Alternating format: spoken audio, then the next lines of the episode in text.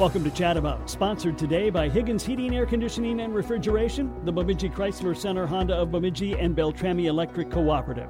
It's Trash Talk Day. Brian Olson, the Beltrami County Solid Waste Director, and Jared Davidson, the Operations Coordinator, are in to talk about some changes coming to waste management on the water and in the ground. That's next on Chat About. Guys, welcome to the show. Thanks, Kev. Thanks for having us. Thanks, Kev. Good morning. So let's talk a little bit. Uh, first of all, with you, Jared, what is the operations coordinator? Well, I try to coordinate all the loads and all the garbage, about 120 tons daily, uh, leaving Beltrami County um, over to Polk County, and that uh, includes Blackduck Transfer Station, Demolition Landfill, all our remote sites, all the way up to Grygla, Waskish, um, Pennington. So we have six of those remote sites everything coming to the Bemidji transfer station and hauling out of there. Okay. Okay. And then, so yeah, how many total sites do we have? Between it? We have two transfer stations: Bemidji Transfer Station, Blackduck Transfer Station. Okay. We have the demolition landfill that's south of Bemidji, and then six remote sites, including okay. the one at the Bemidji Transfer Station that's open anytime we're not open. Um, taking in household garbage, which we define as what you produce while making your evening meal, and put underneath that kitchen sink. So we can get rid of household garbage and recycling 24 7, 365 at the Bemidji transfer station. Okay. But yeah, the, the uh, non burnable, all that stuff, you can't bring that to the to the remote site. That's correct. Okay. Um, there's a lot of specialty waste that has to come to the transfer stations, and I enjoy talking to anybody that wants to call and get that information at my office. Um, those are those special wastes in the in Bemidji transfer station. That's in the center aisle. Um, fluorescent tubing, LED lights, um, batteries, lithium and rechargeable, all electronics, um, appliances, we handle tires there as well. So. Okay. Um, Brian, um, we're, we're getting into a very busy time of year. There's going to be a lot of waste generated. yeah. From batteries to boxes to what have you, right? Yep. Especially when people get new, if they get new TVs, new computers, whatever, that means the old ones are going out, and you guys got to take care of that too. Yeah, and I just say bring those items to either the tra- Blackduck or Bemidji transfer station. We accept all all of those items, and and again, just take when you go to these remote sites, just pay attention to the signage. It says what we do accept there and what we don't accept there. So, okay. Does uh, does Thanksgiving generate more trash than typical, or is it mainly like Christmas time? Every holiday generates more trash. Um, if it's the Fourth of July, if it's uh, Thanksgiving, Christmas, um, New Year's, we'll see an influx of of waste at all of those events, even Labor Day. Okay. Okay, um, we know that um, there's some some new things coming into play. One of those big ones is uh, a new law in effect as far as what you can do garbage wise and waste wise on the ice during ice fishing season. So let's talk a little bit about that. Yeah, Kev, uh, I guess uh, this is, uh, I'm just talking in behalf of the Keep It Clean organization. Um, and there's a, actually quite a few communities now that are part of the Keep It Clean um, organization. And uh, I would just say that they were, they, they sponsored a, or proposed a bill last year and it got passed. So there is actually a new law now that states that you have to uh, have a container that you put your waste on when you're on the ice. So you can't just throw your, your garbage outside. It has to be in some type of a garbage can. Uh, or you put it in the back of your truck, something that doesn't allow the actually waste to be on the ice itself. Okay. Yeah, I've heard some horror stories about what happens when it melts and how it also shows up on the shore and um, steps being taken to to prevent that. So, what uh, what are the penalties for that? Uh, well, and I, I, I had to bring the uh, statute here. So the penalty is hundred dollars for each violation. I know that this year is going to be a lot about education, but again, I would guess that if uh, if you have a some law enforcement uh, officer visit your site and uh, they warn you about the proper way or educate you on the proper way to store the waste that if they come back and see that you left a big mess that they'll probably remember who you were so. Okay. Yeah. So yeah hundred dollars if so just you got to basically you got to bring a garbage can kind of right Yes, it has to be something. You know, it states uh, placed in a container that is secured to the to the shelter, motor vehicle, or conveyance, and not placed directly on the ice or in state waters. So that's what the the statute actually says. I know that uh, some of the um, lake associations have put bins and containers out there to to help alleviate that problem, but that's that's that's not a county thing or a state thing. That's that's the lake associations doing that, right? Right, right. And you know, you've you see different organizations like uh, Upper Red Lake where they have a huge um, ice fishing industry. I mean, it's it's they generate a community out there, and part of this is trying to keep keep that resource nice. And uh, I know that um, just was at a meeting with with the Keep It Clean uh, organization here last week, and one of the things that they did notice with all the effort that they've put in is that there is getting to be less um, waste washed up in the spring okay. in Upper Red Lake. At least that's what uh, the landowners stated. We are talking with Brian Olson, the Beltrami County Solid Waste Director, and Jared Davidson, the Operations Coordinator.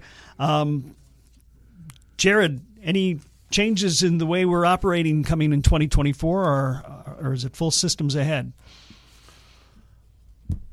No big changes. We are getting some new equipment. Um, on that topic, I guess waste isn't cheap. We just spent about six hundred thousand dollars for our new material handler that loads garbage from our tipping floor and into the um, trailers, the walking floor trailers that bring it over to Polk County, and those trailers alone are hundred thousand dollars a piece. So uh, waste is not cheap. Um, as far as changes, we're just going ahead and uh, still with the educational practice. Um, there's a lot of reading material. There's a lot of information that you can get at the transfer station.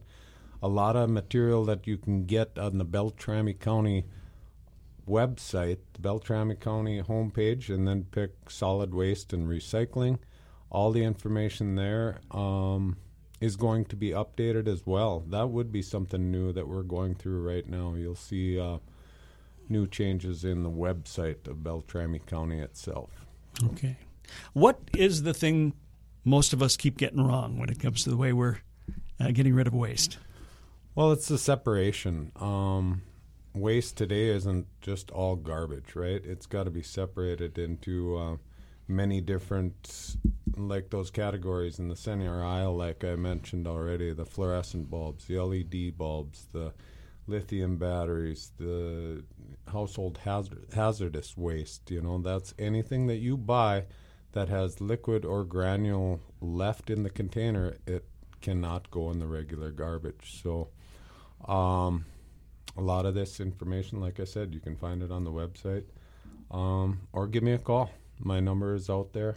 It's on all the uh, remote sites. I just talked to an individual this morning that dropped something on the ground at a remote site, and I was able to contact that person um, and tell him, you know, please, when you're there, when you're done depositing your garbage, hit the button so it's compacted for the next person. Do not leave anything on the ground. And if there is a problem there, my number is available, and that's 218 333 eight one eight one seven eight. Eight one seven eight. Eight one seven eight. Yeah, you never call yourself right. Right. so, thanks, uh, Brian. Um, we got some big changes down the road. Uh, a few years coming to demo, demo, the demo landfill. Tell us about that. Yeah, and I, I think I brought it up one other time and previously in a chat about, but uh, you know, we uh, the state is moving forward. We received a letter here on the second of November and basically telling us uh, in 2024 that all the unlined, well, in 2024 there's going to be new statutes written to where all the unlined landfills in the state of Minnesota will be required to close within seven years. That's what the letter basically states. Um, so that's going to have a huge impact across the state of Minnesota.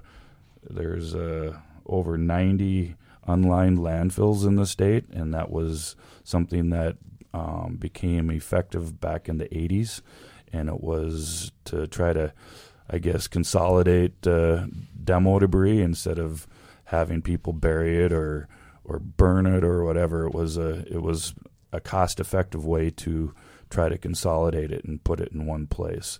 And at that time, it was considered to be inert, all the material that was being placed in there. And um, since then, and this can somewhat be uh, um, contentious, but they believe now that it's not inert, and that's why they want to uh, close them all down.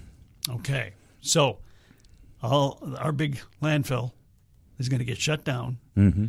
and just nothing's going to be done there anymore. Yeah, at that site, it'll basically be capped. Um, probably still do you know, uh, we haven't figured all the logistics yet, but there'll be a place that we have to bring leaves and and take that stuff and tree debris.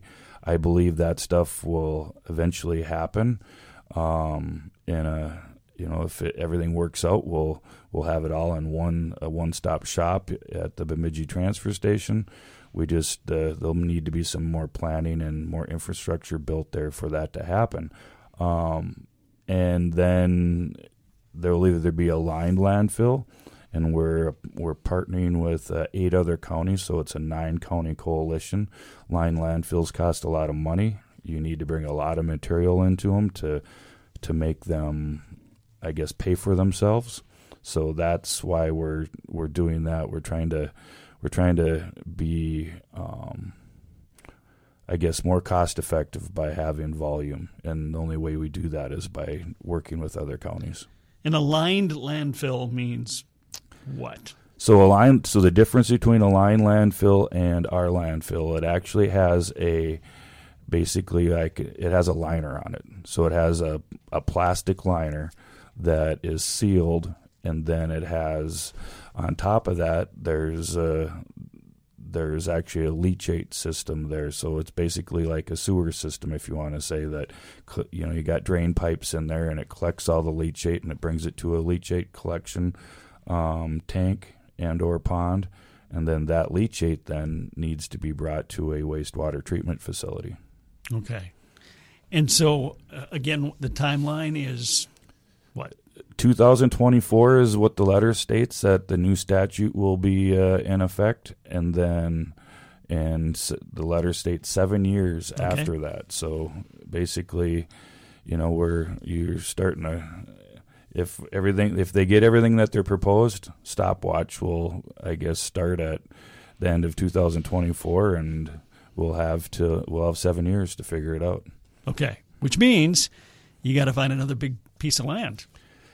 Yeah, uh, you know we we do have uh, we we knew this was coming, so that's why we we found other counties that uh, were willing to work or I guess try to step forward and come up with an idea on how to solve this problem because we all have unlined landfills and and this is where this nine county hub and spoke system and it can it this actually can be uh, seen on our website. You can click on a link and it shows you what the concept is. And um, Hubbard County, right now, the proposal is the Capicona site in Hubbard County would be a um, industrial landfill. Okay. And we and that would be lined, so we could bring all of our waste to that facility uh, after we bring it through some type of a sorting process. So that's the big initiative here is to try to reduce what goes into the landfill and so take as much out of it that we possibly can. So we've been looking at some innovative things like turning some of the wood or taking the wood and and having it processed into biochar to um, looking at sheetrock and how we can use that as a soil amendment as well there's a lot of agricultural, uh, I guess, possibilities that can be uh, that can be, I guess, um,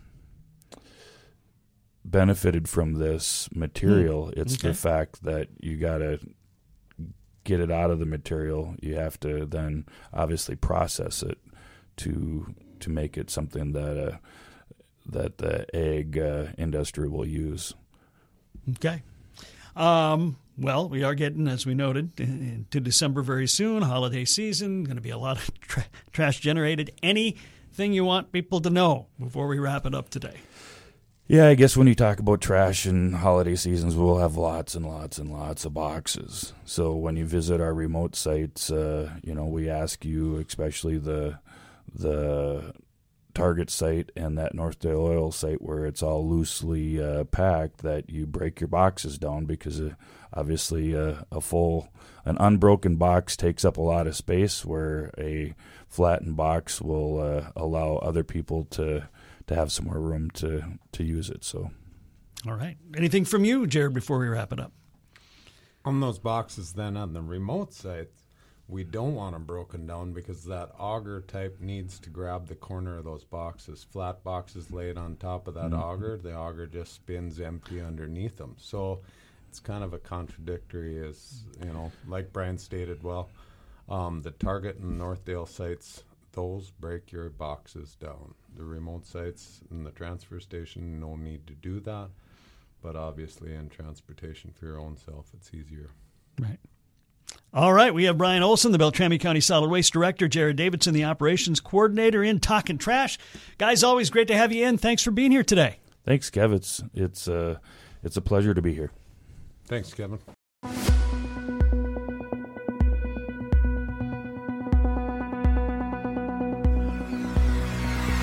Chat has been sponsored by Beltrami Electric Cooperative, Bemidji Chrysler Center Honda of Bemidji, and Higgins Heating, Air Conditioning, and Refrigeration.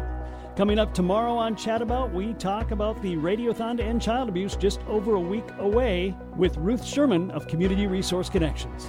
That's it for today. I'm Kev Jackson. As always, thank you for taking time to join us.